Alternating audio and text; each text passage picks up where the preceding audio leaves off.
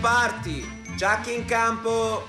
Prima. Hollywood Party è... Stop. Sono sbagliato, scusate. Hollywood Party è la meglio trasmissione Stop. della no. Sesta. Hollywood Party la più radiofonica trasmissione. Hollywood Party era la più Stop. Hollywood Party la più bella trasmissione della televisione. Stop. Dodicesima. Hollywood Party la più longeva delle trasmissioni. Stop. Hollywood Party la più Marconi della Stop. Quattordicesima. Hollywood Party la più bella trasmissione della radio dai tempi di Meucci. Stop. Ventunesima. Hollywood Party com'era? Stop. Hollywood Party è la più grande trasmissione della radio dai tempi di Marconi. Sì, Buona la venticinquesima. buona la venticinquesima.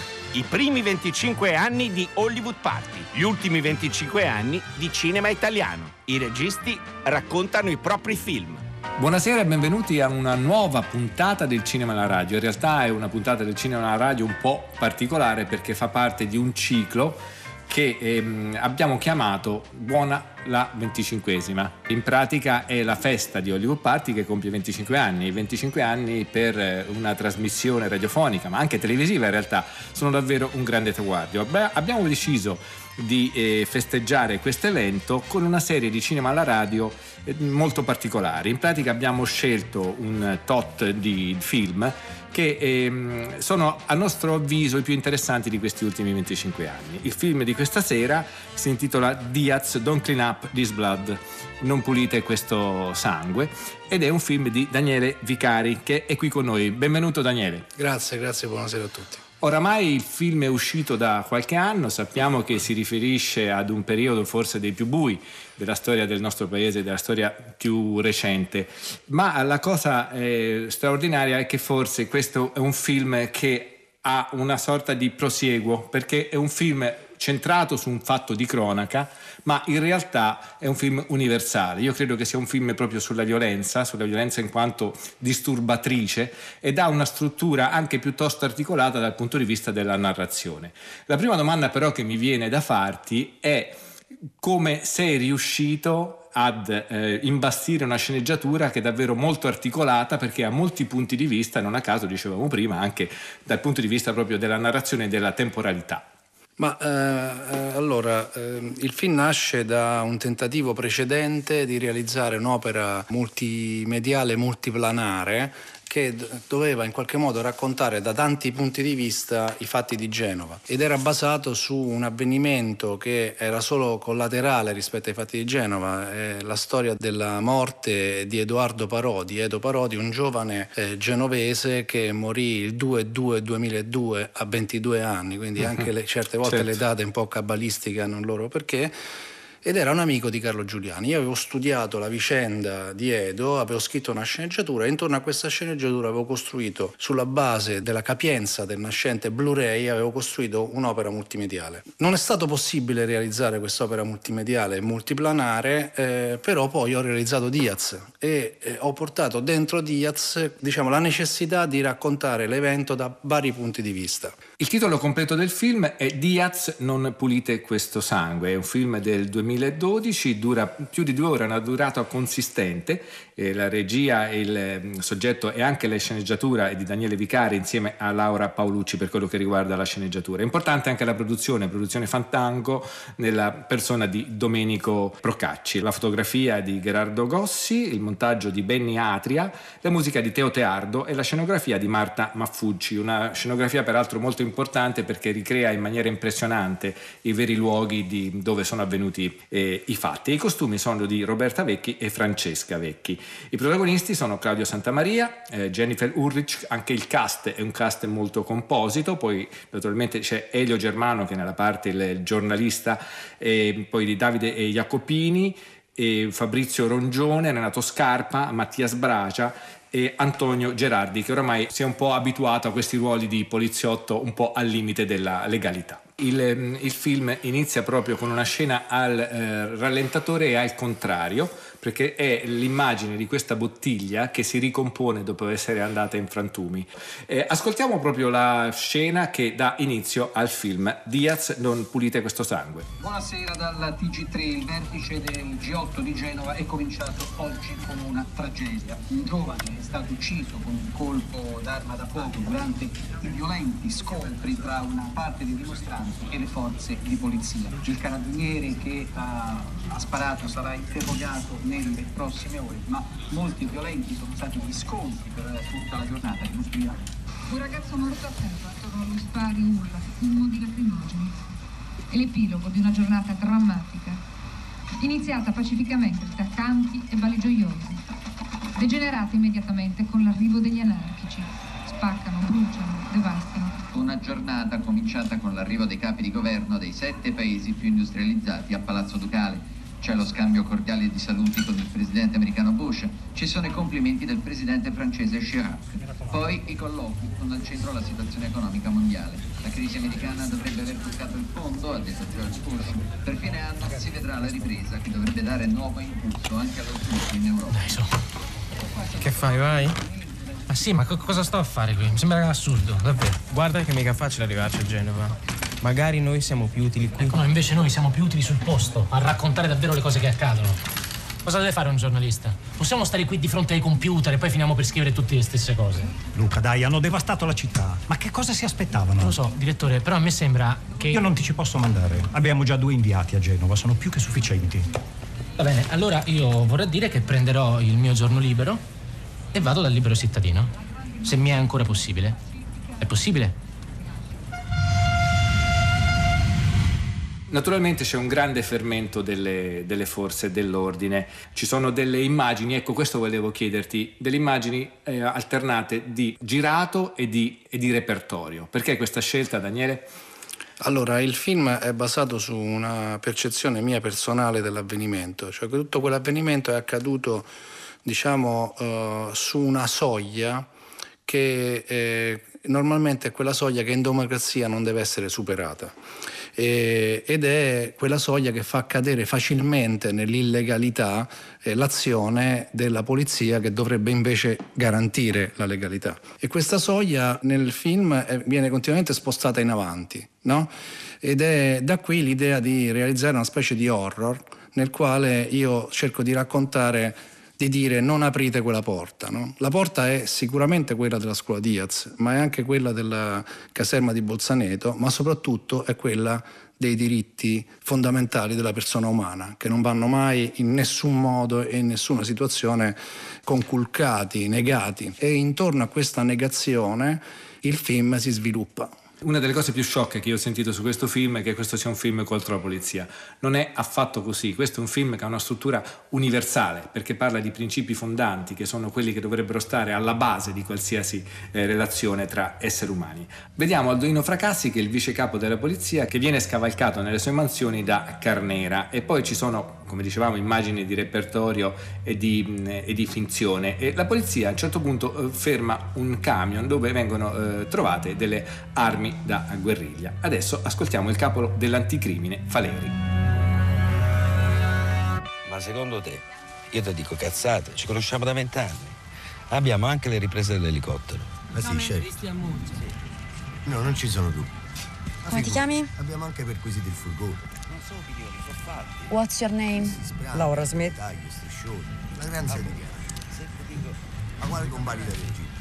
Tu? Nome? Eh, li abbiamo visti, distribuivano mazze, bastoni. Dottor Faleri, mi scusi? Sì. Un faccetto di carta, per favore. Scusa un attimo. Sì. Allora, quanti sono? Sono 23. Solo 23. Sì, dottore, dentro la scuola mm, non c'è più nessuno. Sicuro?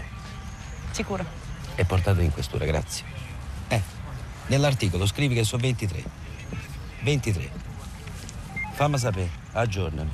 Ciao. Porca troia.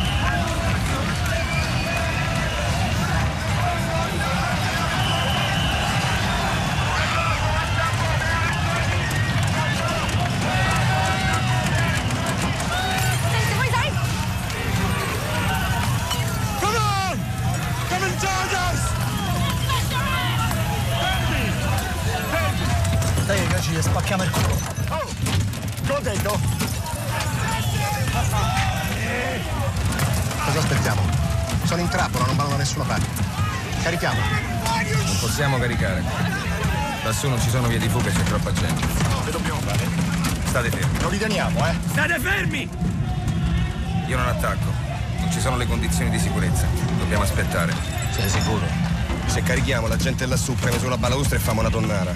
E là sotto ci stanno gli scogli.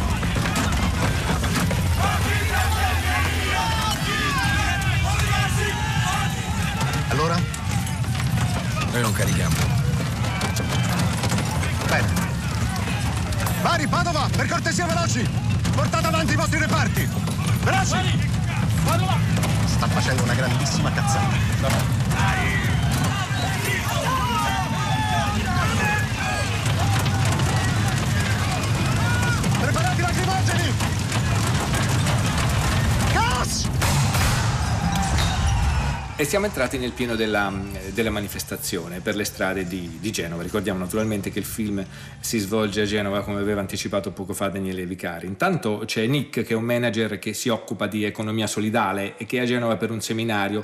Il punto è che però lui non trova eh, ospitalità in nessun eh, hotel e quindi eh, qui c'è proprio una sorta di destino che lo spinge ad andare alla Diaz. E conosciamo anche altri ragazzi del Social Forum che hanno sede sempre alla Diaz e c'è Alma poi che è un'anarchica tedesca, c'è Marco che si occupa di logistica e Franci che è un legale. E loro stanno rivedendo le immagini girate da Marco con una handicam dei feriti delle manifestazioni. Qui torna anche un altro fatto che è proprio eh, della cronaca perché non esiste un'altra manifestazione della quale esistano, Daniele, tante documentazioni eh, e testimonianze, vero? Anche dal punto di vista proprio delle, delle riprese. Beh, fu un, fu un evento, da questo punto di vista, un evento mediatico Genova 2001, perché la quantità incredibile di operatori, la quantità incredibile di videoattivisti, eh, di giornalisti, eh, di televisioni e così via presenti hanno permesso di accumulare eh, una incredibile quantità di punti di vista sui singoli avvenimenti. Abbiamo sentito nella clip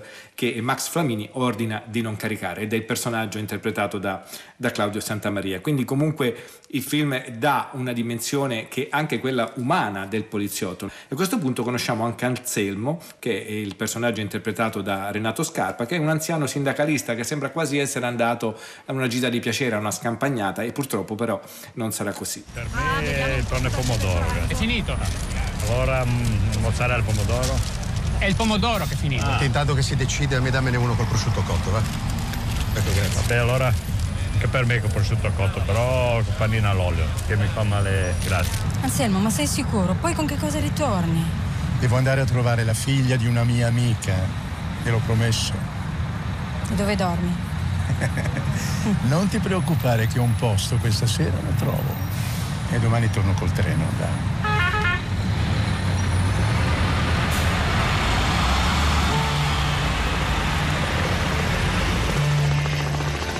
Prima parlavamo della produzione Fandango, quindi di, nella persona di Domenico Procacci. Noi sappiamo che lui investe molto personalmente in, in, questo genere di produzioni. È stato difficile ricreare quella situazione in un posto che non fosse quello originale, Daniele? Sì, sì, è stato molto difficile, tant'è che abbiamo girato il film in Romania. Il film è interamente girato in Romania, a parte 4-5 giorni in coda alla lavorazione quando abbiamo portato la troupe a Genova e malcene in colze, diciamo, perché appena arrivati a Genova ci sequestrarono tutti i mezzi di scena con una scusa abbastanza risibile. Oltre alla difficoltà logistica di gestire un film così imponente dentro la città di Genova, quindi bloccando la città, c'era anche il fatto che Domenico in Italia non è riuscito a trovare delle coproduzioni significative, cioè le cosiddette major si tirarono indietro e quindi lui eh, riuscì a costruire il film attraverso eh, due società, una francese, Le Pacte, una rumena, Mandragora Movies, che misero un, bel po' di soldi nel film e Bobby Paunescu, il capo di Mandragora, ci invitò a girare il film in Romania perché in Romania era possibile realizzare una cosa così imponente e infatti così facemmo. Eh, secondo te Daniele, il, il problema del coraggio, non solo a volte della scrittura, ma anche delle nostre produzioni, è un problema che ancora attanaglia un po' il nostro cinema? Ma il problema dell'autocensura è un problema antico, annoso nel nostro paese. Io ricordo una volta ho letto una, un'inchiesta commentata da Italo Calvino sull'autocensura in Italia negli anni 50 che eh, contiene già tutti, questi, tutti problem- le problematiche che ruotano intorno a questa questione. Cioè il problema del nostro paese è che ci, ci poniamo tutti quanti la questione dell'opportunità e quindi di fronte alla questione dell'opportunità molto spesso, non sempre per fortuna, ci freniamo o ci fermiamo addirittura. La scena successiva eh, a quella in cui abbiamo conosciuto Anselmo, appunto il sindacalista interpretato da Renato Scarpa, ci fa vedere, ci mostra due poliziotti che trovano due molotov, ma non fanno il verbale. E qui ovviamente c'è una sorta eh, di, di, strategia, se la tengono, come se poi sapessero già che cosa avrebbero potuto farne in, in seguito. Davanti alle Diaz passa una volante e, e, c'è il lancio della bottiglia, che è quello che si vede in apertura. Nick è alla Diaz, Etienne anche e prende con lui due giovani francesi. Arriva anche il giornalista Luca, che è interpretato da Elio Germano, e inizia a documentarsi. Anselmo intanto cerca un posto dove passare la notte. The train to Munich is at Brignoles. It leaves tomorrow morning at 5.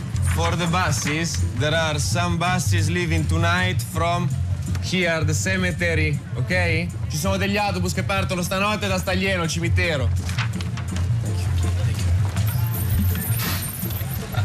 Allora, andiamo? No, devo aspettare il cambio ancora. Mm. Eh. Ok. Aspettami, eh.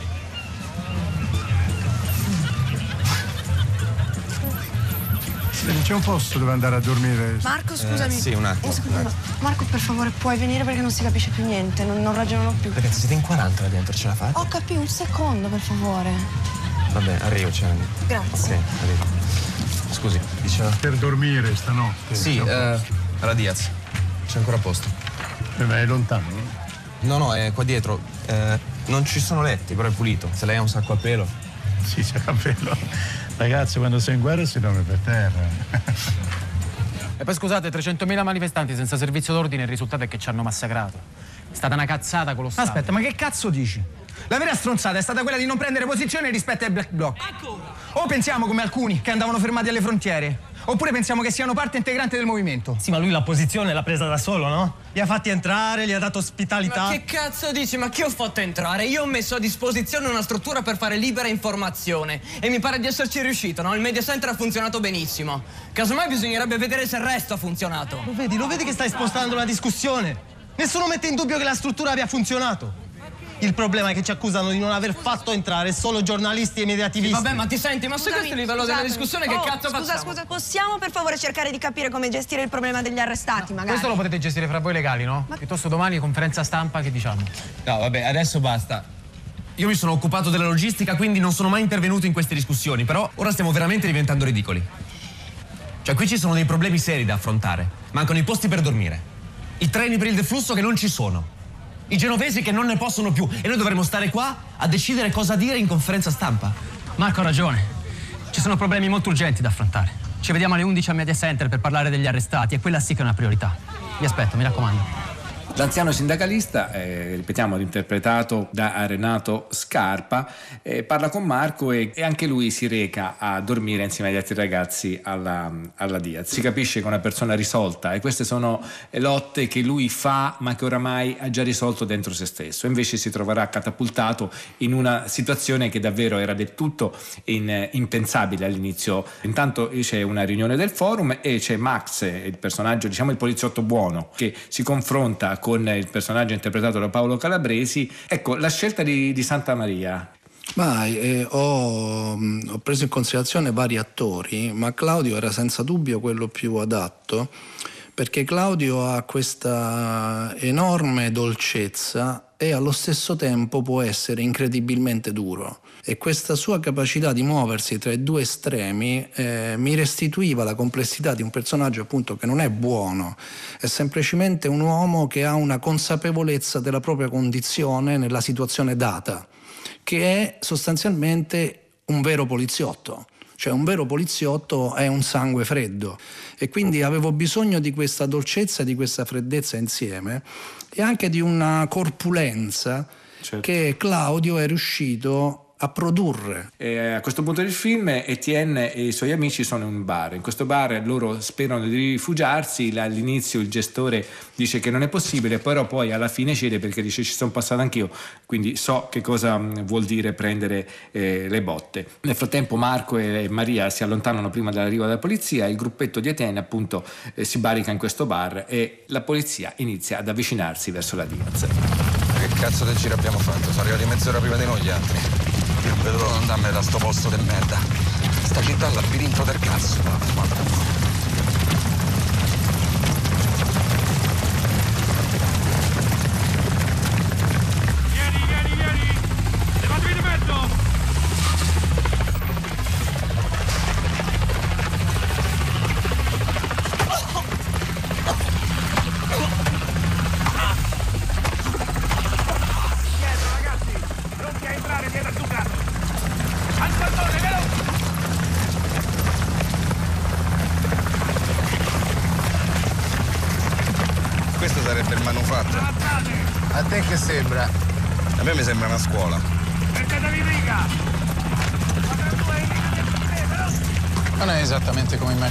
Forse aveva ragione lei, bisognava sgomberare con il lacrimogeno.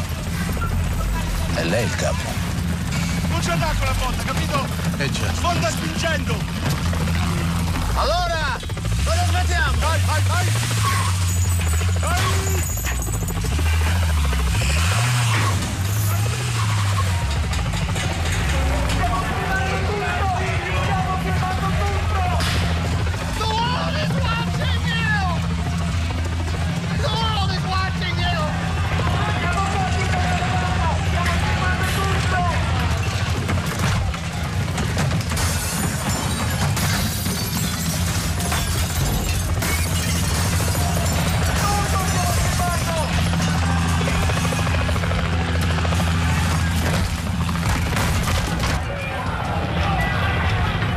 C'è l'irruzione della polizia, abbiamo sentito, che è una cosa ehm, terribile, anche dal punto di vista sonoro. Tu prima parlavi di una sorta di meccanismo che fa assomigliare il film a un film horror, nel senso non aprite quella porta, perché c'è qualcosa che suggerisce ma non fa vedere. Poi dopo in realtà fa vedere, fa vedere, fa vedere qualcosa che neanche tu riuscivi a immaginare, perché è una violenza che va veramente oltre le, le, qualsiasi aspettativa.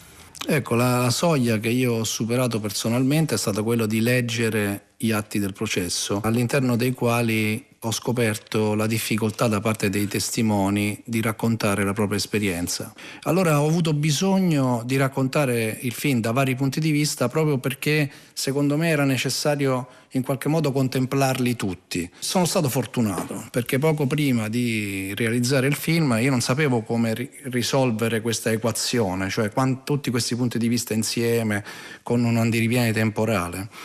Rividi per caso la terrazza di Ettore Scola. Infatti il primo, il primo, vero spettatore del film fu proprio Ettore, io gli feci questa sorpresa e lui ne fu ben felice, perché la terrazza di Ettore Scola ha la stessa struttura narrativa del mio film. Eh, tutto ruota intorno a un, a un giradischi. E tutte le storie ruotano intorno a questo giradischi. Io cercai di capire da dove avesse preso questa idea Ettore, che era un genio della sceneggiatura assoluto, assoluto. E scoprì che l'aveva presa da The Killing quindi imparai a memoria il film di Kubrick. Perché Rapina a mano armata. Rapina a mano armata, perché Rapina a mano armata è la storia di un certo numero di personaggi e questa storia ricomincia sempre da capo finché ciascuno di loro non muore. Ed è un'equazione risolta. Io ho preso questa equazione e ho cercato di risolvere il mio problema, il problema di come raccontare eh, attraverso 140 punti di vista, eh, che sono i personaggi del film, un evento per certi versi unico, che finiva in un imbuto psicologico, esistenziale, morale, diciamo civile. E, e, e per fare questo ho, ho, ho, ho adottato questo, questo, sistema, questo stratagemma drammaturgico. Lo disse proprio Ettore in pubblico al Festival di Bari dove facevamo l'anteprima, Ettore disse questo tipo di film fanno soffrire gli autori perché i malati di mente diciamo dello specifico filmico si perdono dietro a questioni che in realtà non sono significative e importanti, fanno soffrire gli autori perché i temi prendono il sopravvento. E qui il tema diceva Ettore è molto importante ma è importante anche il modo in cui è fatto il film. È chiaro che una cosa così sentita e così profonda e così lacerante come erano i fatti di Genova eh, hanno, hanno, caratterizzato la ricezione del film in questi, in questi termini, i termini che dici tu. Però io sono sono fiducioso nel cinema e nella sua storia. Noi oggi capiamo film realizzati 20, 30 anni fa o 50 anni fa perché abbiamo bisogno di digerirli, abbiamo bisogno di capire fino in fondo, di prendere distanza. Ecco, la distanza secondo me ci aiuta. E poi non c'è dubbio che la vera storia è raccontata dai narratori, non dai cronisti. Questo secondo me è una cosa sulla quale non ho alcun, alcun dubbio. Eh, il, giradischi per Kubrick, per te c'è un po' il lancio della bottiglia che è un po' il tuo, il tuo giradischi, quindi si rivede questo flashback con Alma che assiste alla scena e la vediamo eh, nella scuola dove mh, incontra Anselmo, il sindacalista che si unisce agli altri per passare la notte. E a questo punto viviamo proprio l'irruzione della polizia dal punto di vista dei ragazzi e all'interno della Diaz. La polizia! La police! Polizia, la polizia! What's up? Let's go! Come on! Where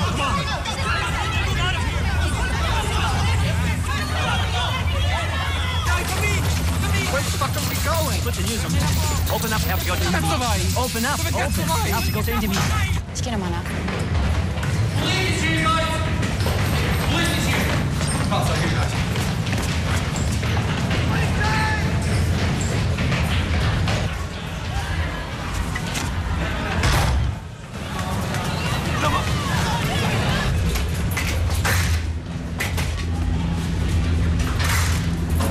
Come on, help me. The police is coming. ¿Qué haces, hombre? Yeah, they're coming. They're, they're out. What are you doing? No, no, no, ya, para ya. Help me. No, no tiene ningún sentido que hagas. What are you doing?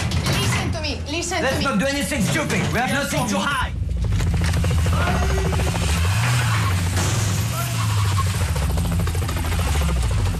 Ma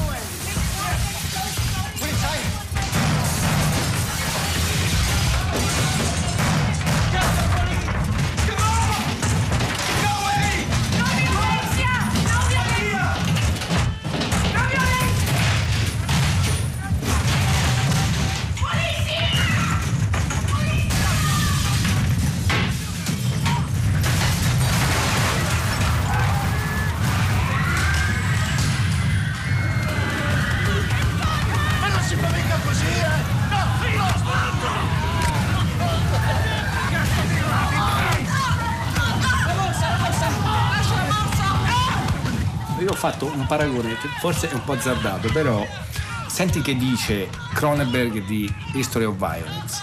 Se lo si prende per come appare, si tratta di un thriller molto stereotipato con buone dosi di esagerazione narrativa. Se invece lo si legge a partire dalla prima inquadratura, sembra un quadro di opera, allora le cose cambiano. Cioè, io ho trovato dei punti di contatto. È un paragone, diciamo, difficilmente sostenibile per uno come me, però, però diciamo, il, il concetto è chiaro, quindi hai Sì. trovato la, Eh, la chiave di lettura. Secondo me sì. Quando poco prima di morire mi, chied- mi chiederanno quali sono i, i dieci film preferiti della tua vita, quel film lì c'è. Ah sì, eh?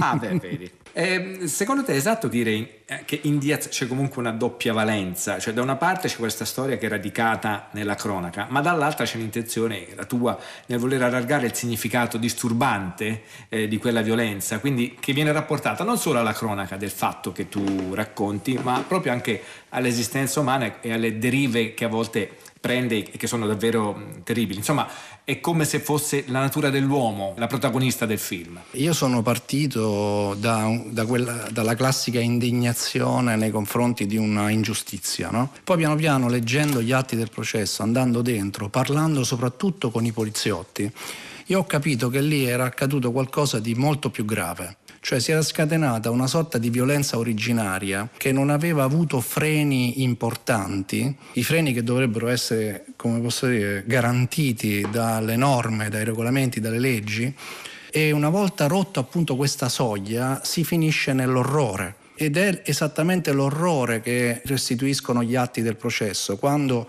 che ne so, una quindicina di ragazze raccontano di essere state denudate da questo cosiddetto medico vilipese, quando ci sono delle altre ragazze che raccontano di aver avuto i piercing strappati dai genitali, questa roba qui sfonda ogni regola e ogni, Ogni tabù anche. liceità di comportamento, ma an- dimostra anche una caduta dei freni inibitori. Questa caduta dei freni inibitori da parte di chi detiene il potere fa intravedere l'assenza, la sospensione della democrazia. A questo punto Marco torna alla scuola ma trova il presidio della polizia e quindi è costretto a tornare indietro. Eh, chiama ma eh, ha la percezione proprio che sta succedendo qualcosa. I ragazzi non fanno resistenza ma questo non basta a fermare la violenza della polizia. Eh, c'è chi prova a nascondersi ma, ma, non ce la fa. E anche Alma viene colpita violentemente e quelli rimasti fuori eh, lanciano l'allarme e Marco avverte la ragazza Maria di rimanere in casa. Stampa! No, no! Stampa! Eh! Stampa!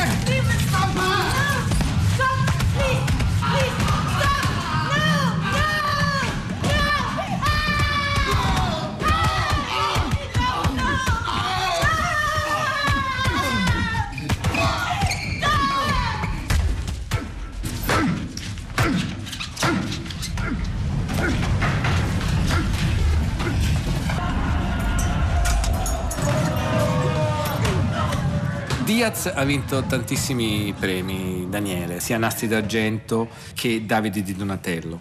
E ad esempio quello di Davide Donatello è il miglior fonico di presa diretta. Secondo me qui i suoni in questo film sono altrettanto importanti che non le immagini. Assolutamente sì, e in quel momento lì esisteva solo questo tipo di riconoscimento, cioè la presa diretta, che noi l'abbiamo inteso come un riconoscimento al lavoro sul suono in generale. La presa diretta è solo una piccola componente importantissima, eh, in quel caso avevamo un grande maestro come Remo Colinelli, al quale si aggiunge un, un lunghissimo e difficilissimo lavoro di eh, montaggio del suono, in un film che in qualche modo costruisce la sua più importante suggestione, cioè il terrore che provoca nel, nelle persone che lo vedono, eh, attraverso proprio il lavoro del suono. Ecco, il montaggio del suono è stato curato da Benny Atria, è stato che comunque anche il montatore del film, ma Benny è nato come sound designer. Noi abbiamo veramente ricostruito completamente il suono del film, perché puoi immaginare che per poter far prendere dei colpi così forti, così importanti sui corpi degli attori, eh sì. erano pieni di plastica. Quindi certo. questi qua suonavano un po' come dei bidoni. Tum, tum. Quindi abbiamo dovuto sostituire completamente questi suoni. Il lavoro sul suono per me è una parte decisiva del cinema e l'ho, fin dal mio primo film ho fatto una battaglia sul piano produttivo per avere un budget significativo per il suono, cosa non sempre scontata perché si tende proprio a tagliare quello che invece è uno dei momenti più importanti anche dal punto di vista creativo. Ecco, dimmi una cosa Daniele Vicari, ma la tua attività di documentarista quanto ti ha aiutato in un film come questo? Ma io, io amo il cinema. Il cinema documentario ti insegna ad essere libero e questa cosa qui io cerco di riportarla sempre film, nei film che faccio, anche quando faccio dei film di finzione. Questa libertà che cos'è? È rompere i tuoi freni inibitori sul piano creativo, eh, però per carità, certo. e, e, e portare dentro quel mondo lì delle suggestioni che tu non avevi nemmeno immaginato quando hai cominciato a realizzare il film, eh, sia sul piano del ritmo, del montaggio, della costruzione della colonna sonora e così via. Quindi mi stai dicendo in un certo senso che c'è più eh, costrizione nella finzione che non nel documentario. Il cinema di finzione è mastodontico anche quando si fa un piccolo film, eh, tu hai a che fare con un'organizzazione industriale mm. molto importante e, e, come posso dire, un conto è realizzare con, con una fucina eh, un incudine, un martello, un meraviglioso fiore d'acciaio ma che brilla e che vive di vita propria, un conto è realizzarlo con questi strumenti, un conto è realizzarlo dentro un'acciaieria. Dentro un'acciaieria forse puoi fare anche di meglio, ma prima che tu capisci come puoi dominare l'acciaieria rischi che ti arrivi in testa una, un peso talmente certo. grosso che non riesci a gestirlo. Ecco. Poi Diaz è un film diciamo un po' inusuale per la nostra cinematografia.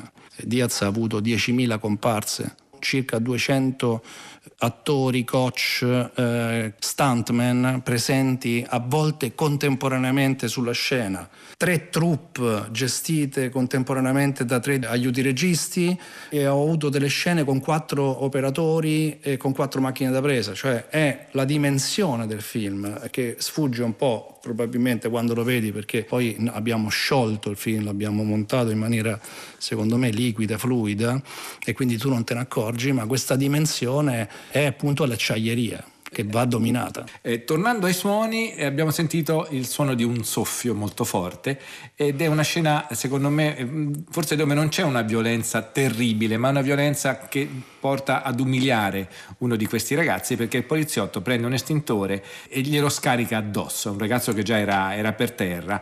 Ehm, a quel punto entra Max, il personaggio appunto di Claudio Santamaria, che blocca questa mattanza e dice ai suoi di, di fermarsi. Intanto si scopre che l'amica di Alma è molto grave. Can I help her? Yes.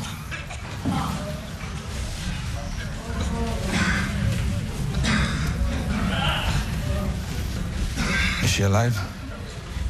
Yeah. She's got difficulty breathing. Voglio un'ambulanza subito, ferito grave al primo piano.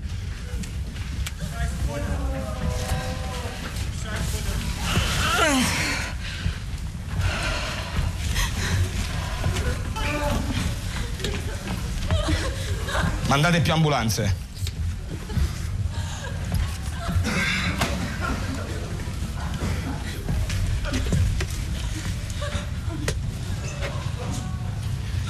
I'm sorry. She's not reacting. Do you know if she's taking drugs or medicine? Where the fuck is the ambulance? Tra poco ci sarà un punto di vista diverso dal film, che è quello della, della polizia, appunto in questo andirivieni di, di prospettive. Però la sensazione a questo punto del film è che si sia innescato qualcosa che difficilmente si potrà fermare. Carlo Bonini è stato uno dei nostri consulenti, no? il giornalista, Giornalista. di Repubblica, e Carlo diceva sempre Genova è, un- è stato un piano inclinato. Io poi piano piano ho capito che cosa volesse dire, perché lui aveva vissuto in qualche modo anche come giornalista tutta la vicenda e aveva avuto il tempo di rifletterci, aveva scritto anche un libro in che in parte raccontava i fatti di, di Genova. Piano inclinato è esattamente questo, cioè a un certo punto vince la forza di gravità. La forza di gravità in questo caso particolare è una sorta di dismissione pressoché totale della pietas. Cioè io non mi riconosco più in te in quanto essere umano, quindi poi posso fare di te quello che voglio. Ed è la cosa che era piaciuta moltissimo a Ettore del film. Certo. In questo intervento di cui raccontavo prima, eh, che rimane nel mio cuore, diciamo, Certo. è il mio Oscar. Cioè, eh, che cos'è questa, questa totale sospensione della pietas che va insieme alla sospensione del diritto? Cioè, tu a un certo punto, come vittima, non hai più connotati umani per me, sei solamente qualcosa da schiacciare e da eliminare. Se io ho un potere assoluto su di te lo esercito fino in fondo, non è necessario nemmeno che ti uccida, perché sto uccidendo qualcosa di più importante dentro di te, che è la dignità dell'essere umano. Io ti sto togliendo eh, non solo i diritti, ma ti sto togliendo l'elemento umano. Ok? E questo piano inclinato che arriva fino a questo punto è il superamento di una soglia che eh, fino a un po' di tempo fa eh, gli studiosi del diritto chiamavano habeas corpus. Certo. Cioè io sì sono un poliziotto e rappresento la legge, ma nel momento in cui ti arresto, chiunque tu sia, ho il dovere di prenderti e nei limiti del possibile nella situazione data ti devo condurre integro dinanzi all'autorità giudiziaria, perché è l'autorità giudiziaria che emette il giudizio, la condanna, non sono io. Allora qui, secondo me, come si dice così con una frase fatta, è qui che casca l'asino ed è qui che muore la democrazia e nasce un regime autoritario, diciamo un regime poliziesco, di polizia, all'interno del quale non è importante che tu abbia torto o ragione, perché è chi gestisce il potere che decide volta per volta se tu hai torto o ragione in base a criteri che nulla hanno a che fare con il diritto. E la rottura che c'è stata, la frattura che c'è stata a Genova tra me cittadino e lo Stato e che secondo il mio modesto parere si è riverberata negli anni a seguire e sta agendo ancora oggi nella nostra società è proprio questa. Credo di aver visto anche un altro aspetto non meno inquietante, che è la sensazione che questi poliziotti quando colpiscono, quando si accaniscono su questi ragazzi, è come se loro rivendicassero un'appartenenza sociale completamente diversa dalla loro e questo forse una sorta di, di rivalsa ottenuta nel peggiore dei modi. Diciamo, secondo me, dal mio punto di vista, ci sei andato vicino anche se c'è un elemento diciamo, che differenzia la polizia attuale da quella di cui parlava Pasolini no? Eh, a Valle Giulia. Cioè, oggi in polizia ci sono persone di tutte le classi sociali. eh. Non è che abbiamo a che fare col sottoproletariato o col proletariato, diciamo, rurale, che il mondo contadino che finisce ne- ne- nella polizia e poi si ritrova di fronte gli studenti borghesi e quindi se la può prendere gli studenti borghesi. La cosa è molto più complessa. È complessa da una parte ed è complessa dall'altra del campo. Il vero problema, secondo me, la questione è di carattere, se possiamo dire, antropologico. E lo faccio con un esempio. A me la- una delle cose che mi ha colpito di più leggendo gli atti è il modo particolare con cui si sono accaniti alcuni di questi poliziotti contro le donne. Soprattutto contro le donne più avvenenti, diciamo, più carine. E questo è un orrorifico, è una cosa terrificante perché vuol dire che dentro, sono, dentro queste azioni probabilmente ci sono dei pregiudizi atavici che hanno a che fare con un macismo che è più forte della nostra cultura, persino della possibilità, della capacità che abbiamo noi di istruirci. Eh, molti poliziotti, anche di quelli condannati, eh, sono delle persone laureate, eh, non stiamo parlando di...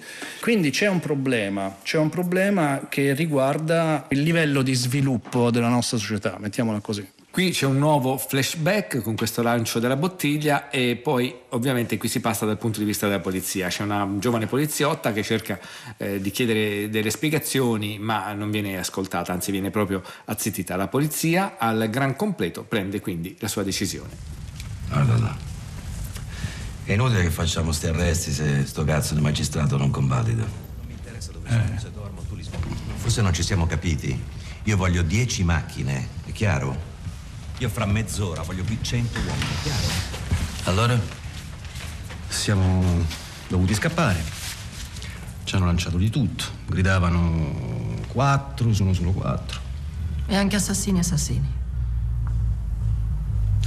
Vabbè, grazie.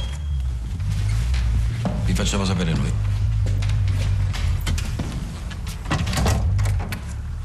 Ottimo. Allora interveniamo. Direi proprio di sì. Bene. Prepariamo l'operazione per domani mattina. No, subito. E perché? Come perché? Questo è il momento.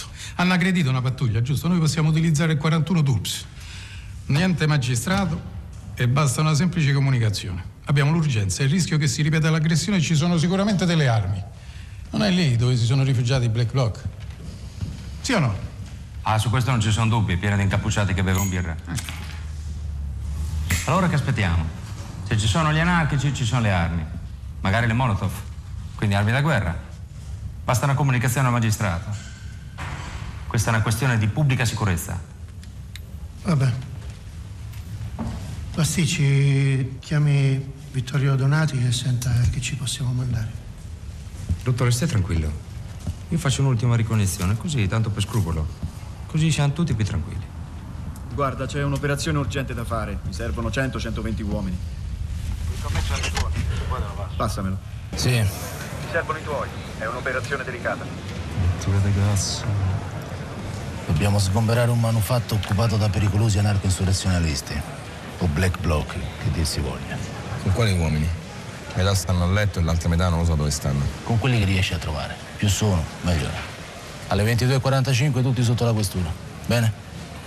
Anzi, 22.44. Ah, Ione, stasera famo festa. Basta che ci ripensiamo all'ultimo minuto. Bisiak, sono Vivaldi. Voglio delle informazioni sulla Diaz. Hai saputo dell'aggressione alla pattuglia, no? Tu puoi escludere che ci siano dei black bloc? No, non lo escludo, no. Non possiamo mica controllare le credenziali di tutti. Non ce l'ha mica scritto in fronte. Allora lo escludi. Ma non che non posso escluderlo. Sì, ma mi raccomando, non fate cazzate. Tranquillo.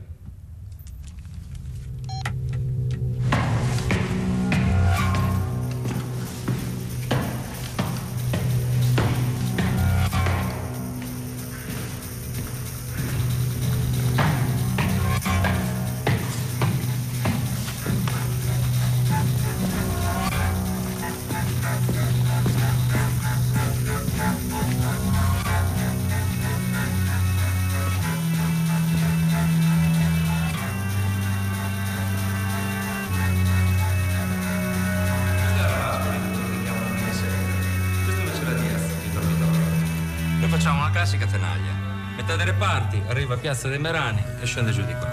L'altra metà invece arriva via Trieste e sale su da questa parte. I carabinieri chiudono i varchi, noi entriamo e li arrestiamo. Una volta messi in sicurezza l'edificio, interviene la giudiziaria. Scusate, ma se invece di entrare buttiamo i lacrimogeni, così nessuno si fa male, voi potete procedere alla perquisizione. No, non se ne parla. Ivaldi, vado avanti. Io l'ho detto a Donati già, adesso lo ripeto pure a voi. Io i miei non li tengo più. Grazie. Allora, la ricognizione l'ho fatta, mi sembra tutto a posto. Ci sono 150 ragazzi più o meno che vanno da una scuola a quell'altra, stanno un po' fuori, fanno un po' di casino. Possiamo Terranova davanti alla Diaz. Poi facciamo la conferenza stampa. Come non sei a Genova? Chi chiamo io per Repubblica? Va bene, va bene, ciao, ciao.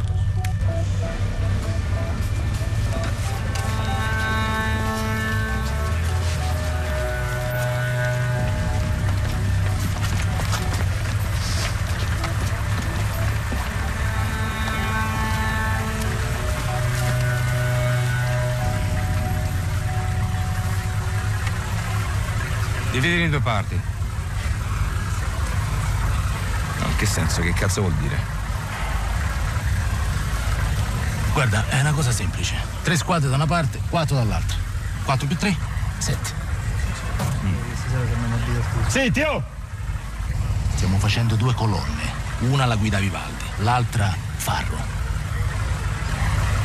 Squadre 2, 4, 6. Allinearsi alla mia destra. Bravo, 4, Forza, forza! Dai, dai, dai, dai, dai, dai, dai, dai. Forza un po'. Forza. Dai, vai, allineati, forza. Avanti, uno state qua. Dai, dai. Questa è Hollywood Party, stiamo parlando di Diaz, il film di Daniele Vicari e per i 25 anni di Hollywood Party, buona la 25esima è il nome, il titolo che abbiamo dato a questa serie di cinema alla radio. Prima di tornare al film voglio però eh, riassumere l'elenco dei, dei- dei premi tanti che ha preso Diaz. Il miglior montaggio in Nastri d'Argento, sempre Nastri d'Argento la migliore produzione, quindi complimenti a Procacci, il miglior sonoro in presa diretta, poi Davide Donatello, il miglior montaggio, il miglior fonico in presa diretta del quale abbiamo parlato poco fa e la miglior produzione. Quindi Daniele comunque la produzione ha fatto il suo dovere anche se si è svolta in, eh, in Romania. A dire il vero, il film è stato lanciato dal Festival di Berlino dove ha vinto il premio del pubblico ed è lì che in qualche modo poi risorto. Lo dico perché C'era eh, dello non scetticismo? avevamo, beh, non avevamo un distributore. Cioè Domenico Procacci aveva deciso di distribuire lui il film con poche copie e il successo che il film ha avuto a Berlino e il rumore che ha fatto ha fatto sì che risultò uno dei film più attesi e ci arrivarono circa 200 richieste, quindi incredibilmente il film è uscito con 200 copie, altrimenti sarebbe uscito con 50-60 copie. E poi dal Festival di Berlino a caduta poi il film si è lanciato anche eh, non solo in Italia ma anche fuori dall'Italia perché è stato acquistato dalla Universal International e distribuito in, tutti- in tutto il mondo. Questo ha- ha, fatto sì che il film vincesse premi del pubblico, che ne so, in Francia, in Spagna, dappertutto. Ecco. Il film ha una cifra realistica molto forte, lo è anche dal punto di vista dei dialoghi, perché quando ci sono questi capi della polizia che mh, eh, decidono come comportarsi, soprattutto anche di fronte ai mezzi di comunicazione, si percepisce davvero che le cose sono andate esattamente in quella maniera lì. C'è un personaggio che chiama un giornalista dicendo mi raccomando, vedi di dire questa cosa perché se no ci prendono per pazzi. Dice esattamente questo, non è che ci prendono per delinquenti, ci prendono per pazzi. Allora, partiamo dalla questione dei dialoghi. No, I dialoghi, come tutto il resto raccontato nel film, tutte queste cose sono mutuate dai processi, dai atti processi. Quindi anche alcune battute no, che sono rimaste nel film e che hanno inciso diciamo, profondamente nella coscienza del pubblico, sono prese dal linguaggio, diciamo, da questo linguaggio tecnico burocratico che viene utilizzato da- dai poliziotti. E la loro veridicità è legata esattamente a questo, a questa, a questa loro- a questa consuetudine, la consuetudine con questo linguaggio. Tra l'altro il fatto che il film sia mutuato eh, quasi interamente dagli atti dei processi ha fatto sì che non fosse censurato, cioè il film è uscito senza nessun tipo di limitazione d'età. La questione dei black bloc. Per me è una delle questioni centrali di tutta questa vicenda. Lì c'erano i black bloc, assolutamente sì, erano presenti a Genova ed Pure lì. erano presenti anche all'interno della Diaz. E io ho, di- ho dichiarato fin da subito che avrei fatto lo stesso film se lì dentro ci fossero stati, anziché 93 persone di sinistra e anarchici, 93 Certo. nazisti. Perché la questione riguarda la condizione umana che prescinde persino dal conflitto ideologico di cui io stesso mi faccio interprete, perché io sono antifascista, sono antinazista, ma nel caso in cui fosse accaduto a 93 nazisti io avrei fatto lo stesso film perché questa è la storia di una incredibile sospensione dei diritti della persona umana, è incredibile e inaccettabile. All'interno della scuola c'erano quelli che noi ormai chiamiamo tutti black bloc, no? cioè c'erano una parte di queste persone, avevano partecipato agli scontri. Ma che cos'è un black bloc? È uno che si mette la maglietta sulla testa e sfascia una vetrina. A Genova molte persone cosiddette normali sono diventate black bloc durante le manifestazioni, proprio per la gestione della piazza che non ha sbagliato solamente la polizia, attenzione, lì c'è stata una gestione complessiva della piazza piuttosto discutibile, anche da parte diciamo, dei coordinamenti del movimento, c'è stata una sottovalutazione della complessità della situazione, ma da lì ad arrivare a sospendere i diritti della persona su centinaia e centinaia di persone, diciamo ce ne passa e appunto è la differenza tra uno Stato autoritario e uno Stato di diritto. È l'abeas corpus del quale parlavi prima. Esattamente. Tra l'altro c'è una frase ehm, terribile che però rivela come siano larghe a volte le maglie della giustizia. In questo senso dice possiamo irrompere perché non serve un'autorizzazione ma semplicemente una comunicazione al magistrato perché ci sono comunque delle armi. Se ci fossero state davvero queste famose armi da guerra che udite udite sono le bottiglie Molotov, se ci fossero state davvero dentro la scuola, il 41 Tulps, cioè l'articolo specifico del codice diciamo, di eh, regolamentazione eh, dell'ordine pubblico, permette alla polizia di entrare in un luogo in assenza anche dell'autorizzazione del magistrato se all'interno ci sono armi da guerra. Ed è per questo che sono finite le bottiglie Molotov dentro la scuola Diaz e non invece rottamate diciamo da chi le aveva trovate per strada. E questo è tutto dimostrato. E questo è, non solo è dimostrato, è anche filmato, perché queste persone, evidentemente anche un po' sprovvedute sul piano della comunicazione, hanno fatto, si sono passati le bottiglie, la busta con le bottiglie davanti alla scuola mentre gli operatori li riprendevano. sì, insomma, ecco. e questo breve frammento io l'ho montato nel film, l'ho anche un po' nascosto perché si vede attraverso lo schermo di una videocamera che Sì. riprende esattamente quel momento lì. Sentiamo adesso la conferenza stampa di Serpieri che è il responsabile delle relazioni esterne della polizia. Faccia passare il giornalista. Buonasera. Dottor Settieri, cosa è successo? Si potrebbe sapere il perché del blitz? Allora, c'è stata un'accanita vedistenza nella scuola che veniva usata come una specie di ospedale. Che cosa vuol dire che era un ospedale? C'erano molti manifestanti con ferite pregresse. Abbiamo trovato armi, oggetti contundenti. Possiamo vedere le armi? E sicuramente sono state trovate tutte le divise del blocco Nevo. Ma quanti feriti Eh, ci divise sono? intere, eh, intendo camicie, maglie, pantaloni, passamontagna. But why did you this raid adesso che G- G- G8 è finito? What about my friend? You beat him right there! Right there! I saw you! I saw you! What about him? Right Is this there! true? I Could you tell saw us how many people have been arrested and, and, and, and what charges exactly? Excuse me, quale... Oh my God. That's Grazie.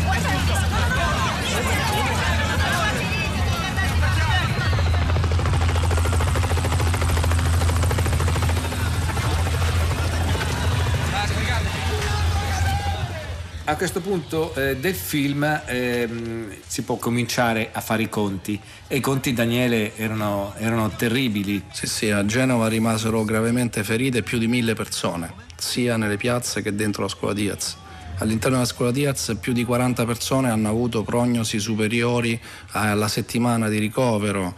Ci sono state delle persone che hanno avuto il crollo delle pareti polmonari, persone che hanno avuto i testicoli e i genitali diciamo schiacciati e così via, ma questo è un conto dell'orrore che secondo me è persino diciamo banale eh, enumerare di fronte ad una cosa che io ancora oggi non riesco ad accettare. Cioè dentro questa conferenza stampa, all'interno di questa conferenza stampa fu emesso un comunicato stampa totalmente falso, riconosciuto falso dai tribunali, che ancora oggi la polizia italiana non ha smentito. Smentito. Questa è una situazione, diciamo, imbarazzante, però io penso questo, che non è imbarazzante per la polizia, è imbarazzante anche per, la- per la politica, perché la politica ha la coscienza sporca rispetto a questi eventi. E la polizia è stata messa in condizione di fare quello che ha fatto da chi ha preso decisioni politiche e nessuno di queste organizzazioni politiche si è mai assunto la responsabilità dei fatti di Genova. Hanno fatto un po' scaricabarile. Nessun partito politico ha mai davvero voluto fino in fondo, per esempio, una commissione d'inchiesta. Eh, si fanno i conti delle, delle vittime, come dicevamo, Marco recupera Maria che ha deciso poi di partire, eh, invece c'è Nick che è proprio ridotto malissimo, riesce a defilarsi dalla folla, aiutato da alcuni ragazzi, così sfugge all'arresto. E I prigionieri nel frattempo vengono portati alla caserma di Bolzaneto, dove continuano naturalmente le, le violenze. Questo è un ospedale, non una caserma! Uscite, per favore! Restino solo le persone necessarie! Come facciamo? Ehi, no, no. Ma che ci facevi in mezzo a quelli? Io ero andato lì a dormire. Ma in mezzo a quelli chi, scusa? Come quelli chi? Le zecche comuniste, i black bloc. Tutta quella merda lì. Sai che quello lì è un giornalista della Gazzetta di Bologna, che non è neanche un giornale di sinistra, anzi mi pare è piuttosto di destra, no? O mi sbaglio? Non sbaglia. Ah, lo vedi? Avete fatto una cazzata, avete fatto una grande cazzata.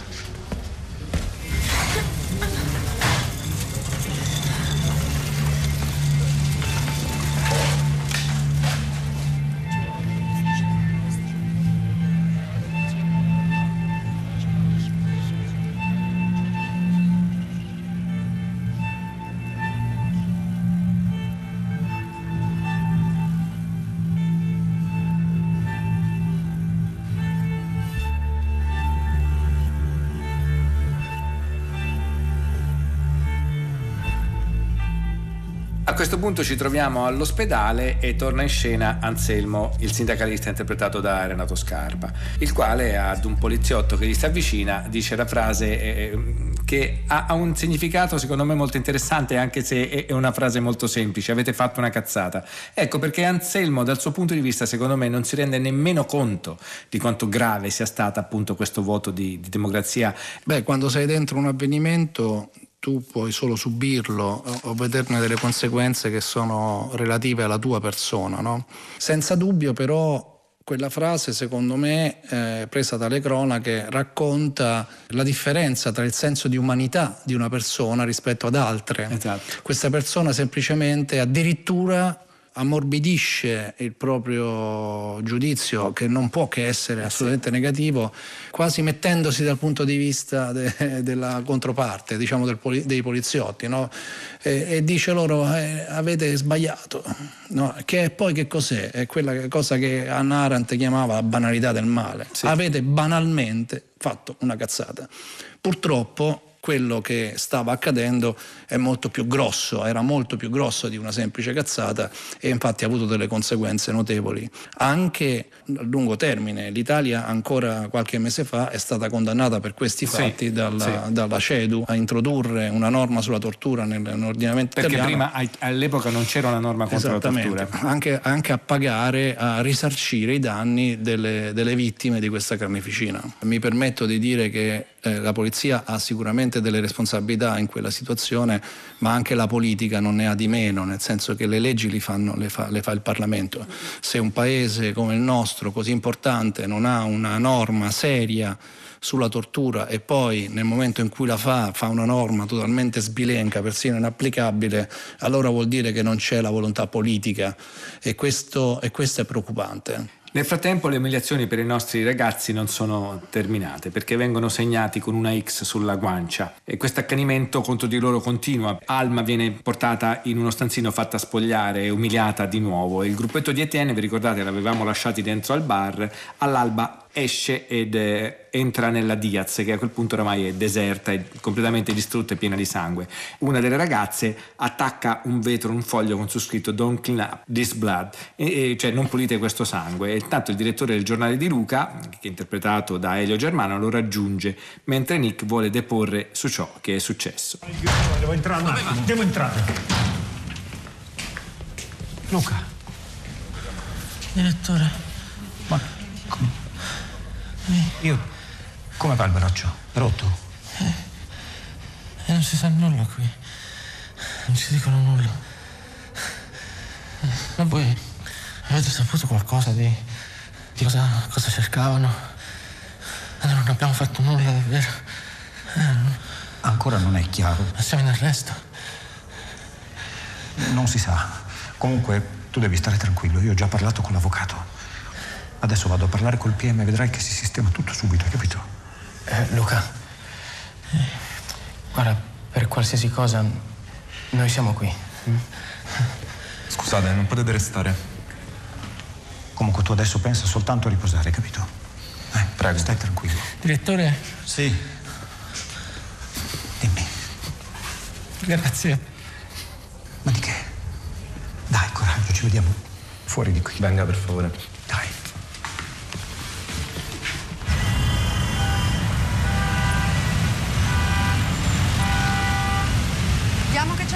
Aspetta. Sì, sbrighiamoci che dopo portiamo Nick in ospedale. Il mio assistito vuole fare una deposizione spontanea in merito all'irruzione delle forze dell'ordine avvenuta questa notte presso la scuola Diaz. Inoltre richiediamo l'intervento di un interprete perché il signor Jansen non parla l'italiano. Eh, Sicuramente ci sarà da aspettare. Gli interpreti non sono a disposizione immediata. Are you okay? Um, w- would you like me to call a doctor? No, no.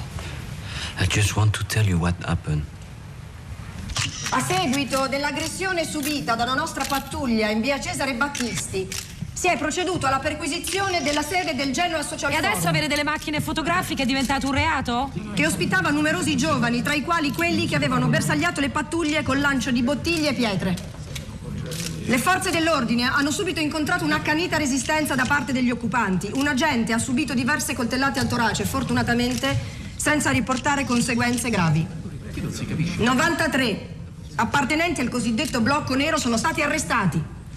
Su alcuni di essi, trasferiti subito negli ospedali, sono state riscontrate numerose ferite pregresse. Nei ospedali c'è gente ferita gravemente, in carrozzella. dovute agli scontri dei giorni precedenti. Io sono giornalista, devo informare il mio paese. Voglio sapere quanti greci avete arrestato e quanti greci sono stati trasferiti agli ospedali. All'interno dell'edificio sono state ritrovate armi da taglio, mazze, oggetti Tra contundenti. gli arrestati c'è anche un giornalista? Ah? Un Italian giornalista? Io come giornalista in uno Stato democratico rivendico il diritto di essere No, scusate, informata. no, no, excuse me, but uh, sto parlando di un collega, ok? A journalist. No, I mean she's right. Is this a democracy or Cosa what? si dice degli arresti in Si ospedale? chiama Luca. Sono Luca. stati portati gli arrestati. Il giornalista. Scusate, per favore fate passare. Ecco, questo è il trovamento più importante.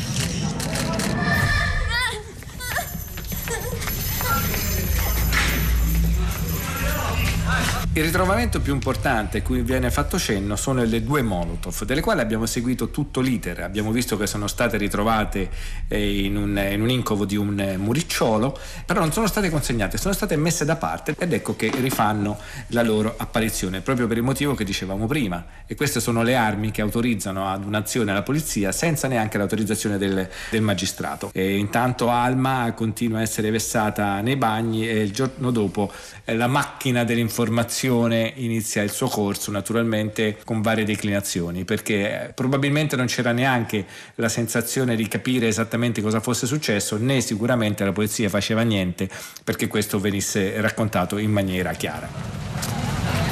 Buongiorno, eh. Oh, buongiorno, buongiorno un cazzo, buongiorno. Che cosa avete combinato con sto bellino di Genoa Social Forum o come si chiama? Avete distrutto la città? Guarda, io proprio non ho distrutto niente. Ma proprio niente. Il nostro compito era quello, entrare, conquistare e uscire subito. Poi se qualcuno all'interno si è fatto male, sinceramente non è stato fatto da parte nostra. Io questa cosa qui già l'ho detta, non mi sento un eroe, ecco. Ricevere un- una pugnalata in, in un'operazione come quella, purtroppo, ecco, nel nostro mestiere ci sta. Io mi ritengo solo tanto fortunato che lo posso fare. il ritrovamento di armi improprie all'interno eh, del Global Forum e la individuazione di 60 eh, persone appartenenti alle squadre violente che si erano eh, occultate a dire del ministro con la connivenza eh, degli esponenti Pronto? Ja, hallo, äh, spreche ich mit Marco vom Ähm, Sozialforum Genua? Yes, it's me, but can you speak in English, please? Oh, sorry, um, I'm looking for my daughter. Uh, her name is Alma Koch, Ah, and I haven't heard Yes. from her since three days, uh, so... Alma has been arrested. What are you saying? I promise I will do everything I can to get her out, but you need to stay calm now. No, I am calm, but you're not being clear. Where is Alma? I, I don't know. Who knows? No, n- nobody knows. Listen, um, I, I will come to Genua. Can you please tell me your address? Where, where, where, where? San Luca. Via Sankt Luca 15. Yes. Okay. Siamo arrivati all'epilogo, Daniele. Una domanda però voglio fartela. È stato facile tenere insieme un cast anche dal punto di vista lingui- linguistico così assortito? Beh, io ho un segreto. Non parlo altre lingue che la mia, quindi mi sono circondato da una serie di coach eh, straordinarie che hanno, mi hanno aiutato a lavorare dividendo per gruppi gli attori ed erano gruppi molto numerosi, avevo per forza bisogno anche di aiuti al di là di- delle questioni linguistiche e, e- e con ciascun gruppo abbiamo fatto uno studio eh, diciamo separato della- del percorso eh, dei, dei singoli gruppi appunto e poi dei personaggi. Eh, questo ha potuto far sì che si mantenesse quella cosa che a Genova era fondamentale, cioè il plurilinguismo di questa, di questa manifestazione, che noi in qualche modo abbiamo riprodotto eh, a Bucarest, eh, negli hotel dove abbiamo messo queste persone per mesi in attesa di, di di realizzare il film. Eh, la scena finale ehm, eh, ci mostra la mamma di Alma che è stata messa al corrente di quello che era successo. La scena si svolge nel, nel carcere di Voghera e Alma viene vista dalla madre, fa di tutto per sorridere, si vede che lei ha un segno vistoso, una cicatrice vistosa sul, sul volto e il film termina così che non è in realtà una fine, ma è comunque soltanto un passaggio a una fase successiva che in realtà forse Daniele ancora non è neanche finita. Com'è adesso la situazione giudiziaria? Eh, termina il film con questo gesto pudico di Alma che si copre la ferita sulla bocca per non farla vedere a sua madre, in realtà per non farla vedere al pubblico, ma il pubblico sa perfettamente, come sua madre sa perfettamente, che quella ferita c'è e rimarrà. A questo punto voglio citare e fare un omaggio a- ad Arnaldo Cestaro. Arnaldo Cestaro è la persona a cui è ispirato il personaggio interpretato da Scarpa. Arnaldo Cestaro è, il pensionato veneto che ha portato presso la CEDU la Corte Europea dei Diritti Umani la, la sua storia e ha fatto sì che eh, la Corte Europea dei Diritti Umani si potesse esprimere sui fatti relativi a ciò che è accaduto all'interno della scuola Diaz. Quest'uomo fiero, integro, eh, è un uomo che ci ha, insegna- ha insegnato qualcosa a tutti noi. Lui non ha cercato vendetta, lui è- ha, ha utilizzato ciò che il diritto mette a disposizione di tutti noi cittadini ed ha vinto. Ed ha vinto anche nell'immaginario collettivo, nel senso che eh, purtroppo credo che in questo momento in cui nell'immaginario collettivo vincano i cattivi, i gangster, no? Eh, in tutte le situazioni, nel cinema come nella politica, poi nel cinema è legittimo, nella politica diciamo Certo. un po' meno. Arnaldo è quel tipo particolare di vittima cocciuta che non si fa ridurre a cosa e che ha deciso di portare la sua battaglia fino in fondo con i suoi avvocati. A questo proposito i suoi avvocati mi hanno raccontato che i giudici della CEDU hanno voluto vedere il mio film e, e devo dire che è stato l'unico momento in cui sono stato veramente veramente orgoglioso, orgoglioso, di aver fatto parte della squadra che ha realizzato questo film. Ecco, tu credi che quella frase che dice beato il popolo che non ha bisogno di eroi eh, sia attuale oppure invece di personaggi come questo di Anselmo, chiamiamolo, siano invece necessari? Ma Anselmo proprio perché non è stato un eroe è un, un personaggio straordinario, cioè Arnaldo, che io nel film chiamo sì. Anselmo, Arnaldo Cestaro, è un uomo che è consapevole dei propri diritti ed è per questo che in maniera del tutto candida dentro l'ospedale ha detto a questo poliziotto avete fatto una cazzata, cioè ammettetelo. Questo non l'ha ancora ottenuto. Però i tribunali, diciamo, in uno Stato democratico stanno lì anche per questo, per far sì che anche se tu non ammetti un delitto, in qualche modo questo delitto viene riconosciuto che tu lo hai compiuto. Certo è solo un pezzettino della storia ed è solo un pezzettino del percorso, perché se ci fosse anche l'ammissione, a quel punto anche gli organi dello Stato che hanno partecipato a questa mattanza recupererebbero la propria dignità agli occhi dei cittadini. Io credo profondamente nei processi democratici, cioè io credo nella partecipazione e una delle cose appunto che è stata negata a Genova è proprio la partecipazione, la mia partecipazione ad un evento collettivo, eh, il fatto che io esprima il mio punto di vista. Eh, inizia lì la sospensione dei diritti, nel momento in cui io non posso più parlare devo fare una guerra. Okay. La gestione della piazza è difficilissima. Io ho degli amici nella polizia, io, perché sono un proletario, diciamo, vengo da un mondo molto certo. diciamo, prosaico. Ecco. Cioè, mio padre era un operaio, quindi non è che vengo dalle.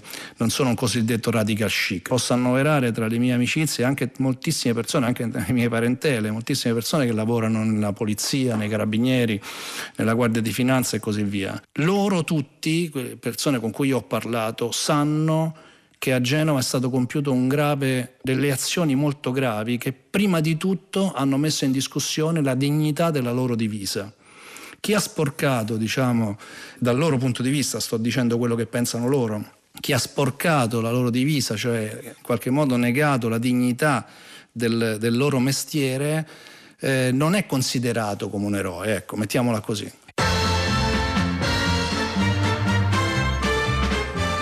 Questo era il cinema alla radio di Hollywood Party, la voce che avete sentito è di Alessandro Boschi insieme a me, il regista di Diaz, eh, Daniele Vicari, il eh, programma va all'interno delle manifestazioni per i 25 anni eh, di, di, Hollywood Party, incredibile ma esistiamo da 25 anni, si chiama Buona la 25esima. Auguri di cuore. Grazie Daniele, il nostro tecnico è stato Enrico Murgia, le nostre curatrici Francesca Levi e Maddalena Agnisci e il regista Massimiliano Bonomo. Grazie e a alla prossima.